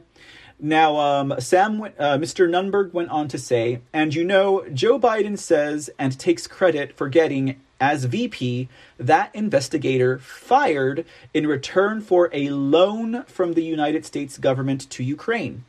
He continued, now, what happens when Donald Trump wins the election in 2016? They cut Hunter Biden's fee per month in half, and then eventually they cut Hunter Biden off completely. Nunberg later explained that President Biden would not have essentially invited Russia to take over Ukraine had his son Hunter been paid handsomely. He says, I am sure had Hunter Biden continued to be paid handsomely, more handsomely than he was when he uh, when when Joe was out of office, it would have been a little different asserted Nunberg. I am sure that had President Zelensky not really taken a neutral position, which he did during that impeachment, he didn't go out of his way to defend Joe Biden either. And Joe Biden's actions and Hunter Biden's actions during that hoax impeachment against President Trump, things could have been different. Nunberg noted that former President Trump strengthened NATO and approved the sale of heavy arms to Ukraine during his tenure. One of his immediate initiatives via vis-a-vis Europe was stopping the Russia-Putin Nord Stream pipeline, he said, Biden has immediately given the pipeline to Putin. Nunberg concluded that Hunter um, that Hunter Biden has probably had conversation with his dad about Ukraine and his dislike for President Volodymyr Zelensky's anti-corruption stance. One of the reasons I think that Joe Biden is willing to just give up territorial integrity like it's a like it's candy to Russia in negotiations is because, as he said, that he was talking to his terrible person of a son, Hunter Biden. Uh, Nunberg said he also was probably talking to him about Ukraine, and I'm sure Hunter is not a fan of Zelensky, and Ukraine is not useful to them. So uh, that is uh, an interesting point of view that I think is worth exploring at some point if you'd like, ladies and gentlemen. Uh, but uh, most assuredly, whatever is going on over there, I'm willing to bet is not a result of Russian aggression so much as NATO continually uh, continuing to advance and threaten the security of Russia. Hey, speaking easy, what's going on, sir? Thank you for donating 100 gold pills, and uh, thank you again for the cookie, Mr. BC Smalls and uh, oh boy, BC Smalls, we ain't even gonna talk about Hillary Clinton tonight, but I'm pretty sure we could uh, be confident that there would have been war many years ago had she actually gotten into office. So, uh, finally, ladies and gentlemen, um, in regards to everything that's going on in Ukraine, um, Larry Johnson at the Gateway Pundit had these thoughts.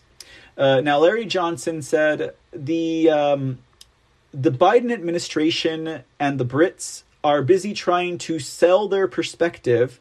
I'm sorry, to sell their respective citizens the lie that we are arming Ukraine to fend off a Russian effort to reestablish the Soviet Union. I would have to agree with that. They are absolutely trying to sell us on this lie for whatever their purposes. Now, Mr. Johnson says this is dangerous nonsense.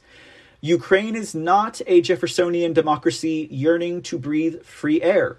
It is a fractured country, and now much of the West is hell bent on ignoring this reality and adopting saber rattling towards Russia while treating Ukraine as an expendable pawn. Russia remembers history. Between 20 and 26 million Russians died in World War II. The parents and grandparents of Russia's current political class paid that price. Almost every family in Russia lost a loved one because, in their worldview, they failed to stop a growing military threat on their western border. Look at this situation from Russia's perspective. The United States promised not to expand NATO. U.S. Secretary of State James Baker's famous not one inch eastward assurance about NATO expansion in his meeting with Soviet leader Mikhail Gorbachev on February 9, 1990, was part of a cascade of assurances about Soviet security given by Western leaders to Gorbachev and other Soviet officials during the process of German unification in 1990 and on into 1991 according to declassified United States, Soviet, German, British, and French documents posted today by the National Security Archive at George Washington University. We lied.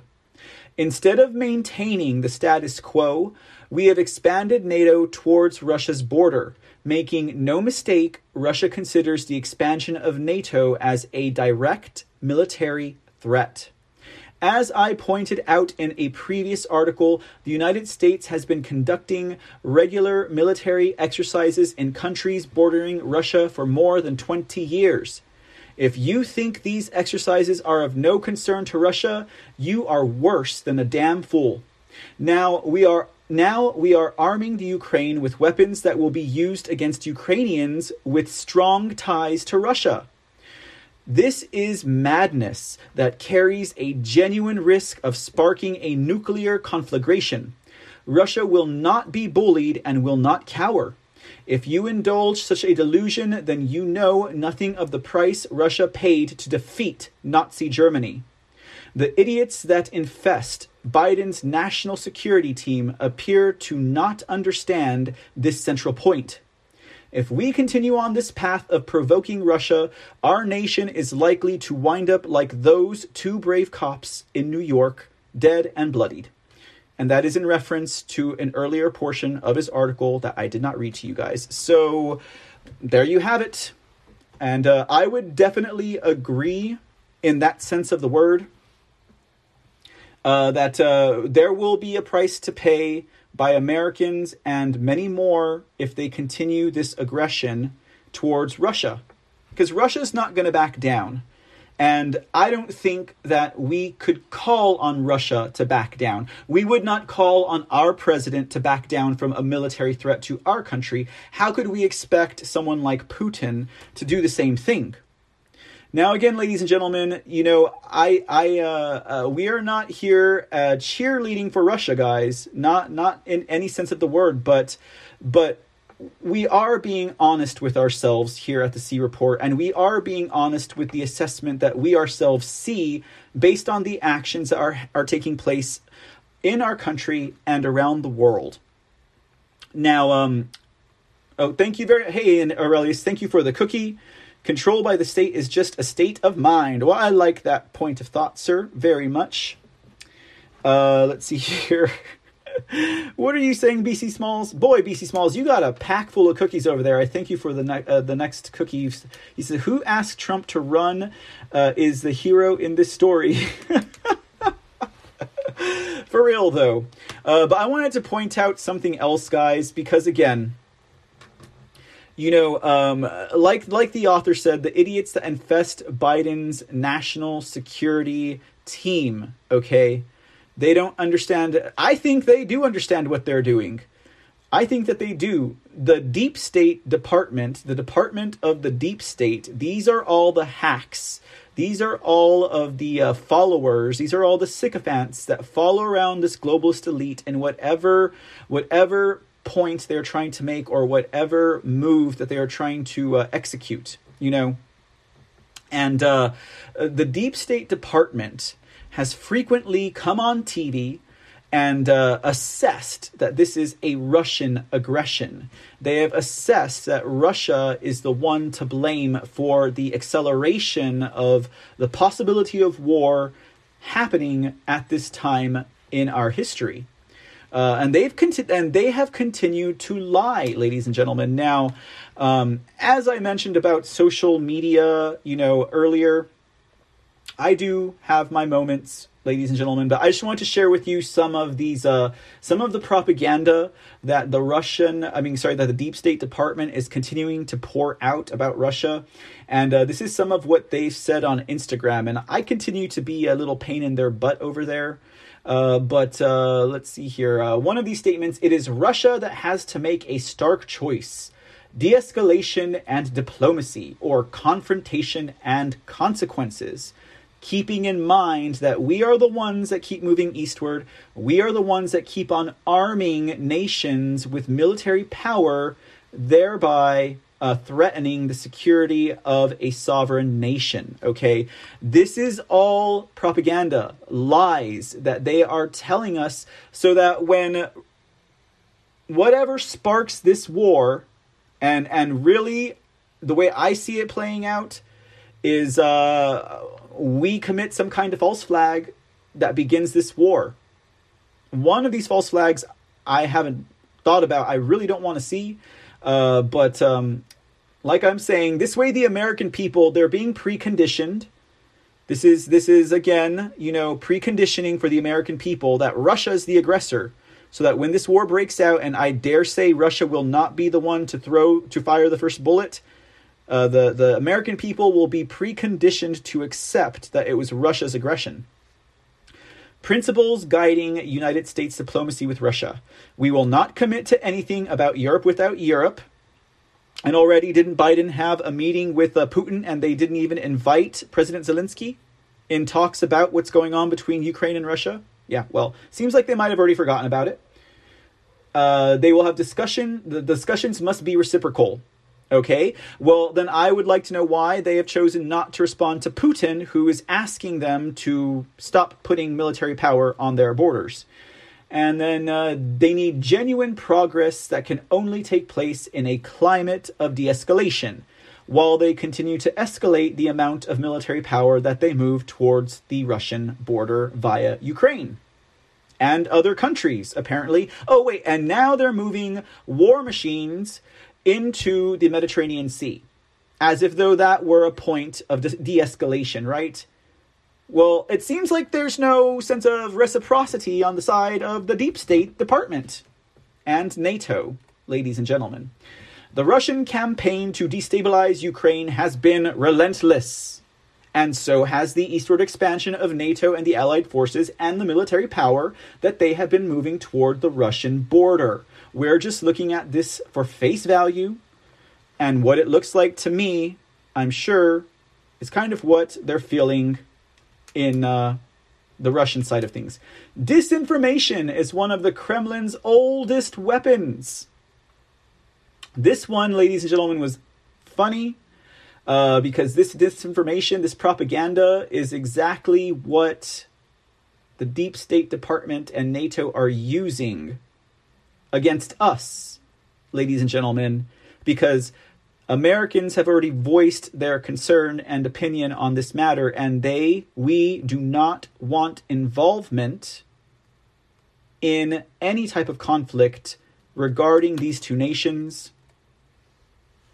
This one, guys, takes the cake. This is more than preconditioning, guys. This to me is the deep state, NATO, the globalists. They are telegraphing their next move with this statement. It says, fact. The Kremlin has twice used chemical weapons in recent years in attempts to assassinate those who oppose their actions. I will restate it. The Kremlin has twice used chemical weapons in recent years in attempts to assassinate those who oppose their actions. They're telling you their plan, ladies and gentlemen. They are telling you a possible plan. This preconditioning right here is uh is their vampire moment. It's their permission. They're giving you full disclosure. Okay? Now, worst case scenario, somehow President Zelensky is assassinated and they install Poroshenko, Biden's bed buddy, Hunter Biden's bed buddy, the globalists' pawn back into Ukraine. And Poroshenko is already a hard stance against Putin. Okay, let's see if that happens. Let's see if they attempt to or successfully assassinate President Zelensky. And that way they have an excuse to go to war. Because already, now, just so Americans know, when this happens, the Kremlin has already twice used chemical weapons in recent years to attempt to assassinate those who oppose their political actions. Oh, and uh, what you don't read in this small little box here on the side is that it says including on foreign soil. Hmm, let me expand that for you guys. Where did I go? Oh, there I am. There we go. Right here in this little box. You don't see it, but it concludes this thought with this uh, interjection. They assassinate those who oppose their actions, including on foreign soil. I think they're telegraphing their next move. Now, um, to wrap up tonight's report, guys, and I thank you all for being here with us tonight uh, as we discussed uh, the possibility of a war in this uh, time and age. And we had no such things under the previous administration. Uh, but this is a um, this is a survey that was held by the Trafalgar Group that just goes to show exactly where Americans stand and their position on this issue. Okay. Uh, the lessons of Trafalgar, superior strategy, innovative tactics, and bold leadership can prevail even over larger numbers and greater resources. So, uh, again, this is their nationwide survey on whether or not America should go to war with Russia. Now, this survey was conducted on the 12th of January through the 14th. Uh, they had uh, 1,081 respondents, people who were likely general election voters. They had a response rate of 1.44%, a margin of error of 2.98%. They have 95% confidence in this survey and uh, the response distribution was at 50%. So let's see here. Ukraine. What level of involvement should the U.S. have if Russia invades Ukraine? Okay. So uh, let's see. 30.5% uh, provide only diplomatic area pressure. 15% provide U.S. troops as boots on the ground. Uh, 23.2% provide U.S. military advisors. 31% provide supplies and military weapons. So uh, about 60% of that does not involve United States troop involvement. Okay, that's a pretty high percent. What level of involvement should the U.S. have if Russia invades Ukraine? Uh, let's see here. This is a. Oh, actually, let me. Uh, let me. Uh, this. Oh, that's from Ukraine. Okay, this is the response from Democrats. Uh, provide only diplomatic uh, area pressure. That's thirty percent. Uh, 12% troops, uh, 27% military advisors, and then 29% supplies and military weapons. Uh, from the GOP, I like these numbers. Uh, only diplomatic pressure at 35%, so that's higher than the uh, Democrats. Um, only provide military weapons and supplies 31.9%. Again, that is higher than the Democrats and uh, uh, even at 16 and 16% for troop involvement and military advisors. Non party or other party, oh boy, these must be the anarchists, and they're just kidding. Uh, they want a 22% only diplomatic pressure, 18% with troops on the ground, um, 27 with military advisors, 32% with uh, military supplies and weapons, and then uh, that goes into Taiwan. We're not going to look at Taiwan because we're not talking about China tonight, but we might talk about them soon. And then it breaks it down into gender participation and the likes. So, uh, well, there's that, ladies and gentlemen. If you needed any evidence about where we stand, that's one survey that uh, shows that uh, that shows that factoid there for you guys. Now, uh, you know, I personally um, continue to urge, uh, you know, members of this audience uh, you know, and uh, and anyone else who might happen to come across this um, this uh, broadcast if you agree that uh, for whatever reason it is that we should not have troop involvement in Russia, even if you agree that Russia is the aggressor. We don't need American lives lost. I've got the Capitol switchboard right above my head here. You know, I got my the glare of my head is shining on it, right? So uh, give them a call and let your representative and your senator at the federal level know exactly how you feel about this. Will it do much good in the, the grand scheme of things? Well, not to sound cynical, but it may not, you know, because they are going to do what they want to do, particularly, I believe, in regards to geopolitical maneuvers. Um, uh, and things on the international level, and they've already sussed up such a great storyline for Americans uh, about Russia being aggressive and about Russia, you know, uh, assassinating people that don't agree with them. Um, they might just roll with it, ladies and gentlemen. They might just roll with it. Uh, but one thing for sure, for sure here is um, we at the C Report do not see this as a result of uh, Russia being aggressive. And uh, that is a point that I think should be made abundantly clear as we continue to examine, study, and observe these um, treasonous so called representatives and this illegitimate administration as we continue to observe the things that they do in the glass house that they built for themselves that they seemingly soon will shatter around their heads. And with that said, ladies and gentlemen, thank you for joining us tonight at the C Report. I hope you guys enjoyed uh, what we had to share with you all. Uh, thank you all for being so active in the uh, chat rooms tonight. I apologize for not getting to read all of the comments. Shanjo, thank you for the cookie. I'll just give a quick shout out uh, Two Rivers, BC Small, Sonia JHC, Tombstone, WC Cranop, Aurelius Locke.